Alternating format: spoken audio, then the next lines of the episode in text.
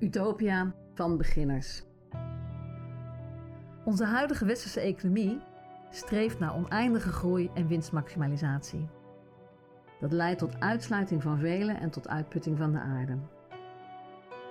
Deze podcast gaat over mensen die werken aan een economie die niemand uitsluit en zorgt voor de aarde. De mensen in deze vertelling zijn fictief.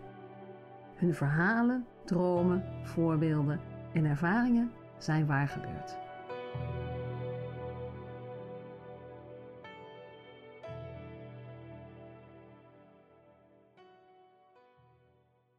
Zit der Mensch. De eerste keer dat ik dit kunstwerk zag, stond het in de hal van de Rabobank. Een verzameling rafelige menselijke figuren, gemaakt van peurschuim, zo vlak voor de ingang van de tempel van de economie. Een verloren groepje mensen, op glanzend zwart marmer. Als vluchtelingen staan ze voor de toegangspoortjes. Wie zijn het? Waar zijn ze voor gevlucht? Mislukte oogsten? Armoede? Oorlog? Of verbeelden ze ons voorland? Zit der Mensch, zo heet het. Zie de mens. Volker de Jong maakte het beeld. Zo midden tussen de strakke pakken, stijlvolle jurkjes en hoge hakken zien de figuren op de boomstammen er vervallen uit. De mensen van de bank hebben haast. Ze lijken doelgericht op weg naar de poortjes, de roltrap, hun werkplek. Hun agenda's vol met klantgesprekken, vergaderingen en scrum meetings. Ze hebben nauwelijks aandacht voor het groepje in zichzelf gekeerde troosteloze figuren. Voor de man met de Napoleonhoed of die met de Pierrot-kraag. Het dromende meisje in het midden de man met de bloedrode lippen of die met de hangende armen. Naast de beelden zien de mensen van de bank er zelfverzekerd uit. Succesvol, rijk en mooi. En omgekeerd. Naast hen worden de mensen van de beeldengroep nog kwetsbaarder, armoediger, eenzamer en havelozer. De figuren op de bomen zijn stil en aandachtig. De mensen van de bank dynamisch en gedreven. Het is alsof ik hier in de hal van de bank de twee kanten van onze blockbuster-economie zie samenkomen: het kassucces en de destructie. In de tempel van onze economie toont zich de vernietiging ervan. Twee werelden die elkaar veroorzaken, maar niet raken. De langsrennende mensen verbeelden de ijzeren greep waarin de rijkdom ons gevangen houdt. De figuren van de beeldengroep staan we voor de kwetsbaarheid waaraan we voorbij lopen. Wat zijn de verhalen van de figuren tussen de boomstammen? Wat zijn hun dromen? Zit het geheim van de principes van de nieuwe economie misschien ingesloten in hun stille gesprek? En wat gebeurt er in de bedrijven, waar winst, groei en eigendom nog steeds het hoogste goed lijken en tegelijkertijd de barsten van het systeem zichtbaar worden? Kunnen we ook daar misschien het begin van een nieuwe economie zien ontstaan. Welke nieuwe spelregels komen daar tevoorschijn?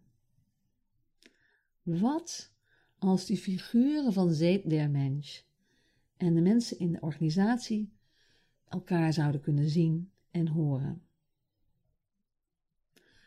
Arnold Toynbee, een Britse historicus, zei in 1931 dat we op de 20e eeuw zullen terugkijken als de eeuw waarin we voor het eerst in de menselijke geschiedenis het voor mogelijk hielden en zelfs concrete plannen maakten om het welzijn voor iedereen op deze aarde waar te maken. We weten inmiddels dat grote veranderingen nodig zijn. We hebben een economie nodig die de huishouding van de hele aarde in balans en gezond houdt. En niet alleen die van bedrijven. Een economie van caretakers in plaats van tekers. Ik ga luisteren naar de stille verhalen van de figuren op de boomstammen. Naar het meisje daar vooraan tussen de boomstammen. Wat heeft ze meegemaakt? Waar wil ze naartoe? Waar hoopt ze op? Ik wil niet dat Volkerts beeld het voorland van onze kinderen is. Ik weet dat veel mensen bij de bank zich net als ik daar zorgen over maken. Net als veel ondernemers.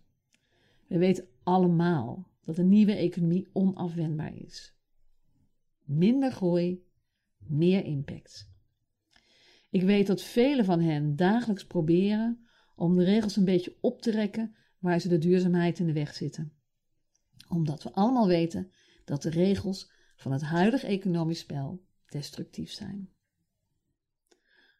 Wat kan er ontstaan als de kennis, ingesloten in de figuren van het kunstwerk, en de kennis van ondernemingen samenkomt?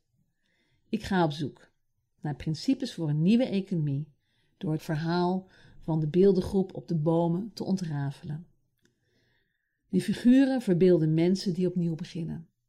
Wat zijn hun dromen?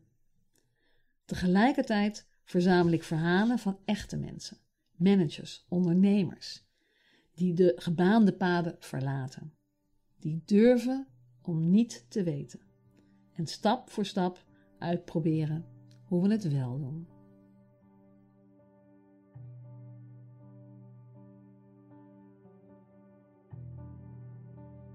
Met dank aan Studio Volker de Jong en Galerie Fons Welters in Amsterdam.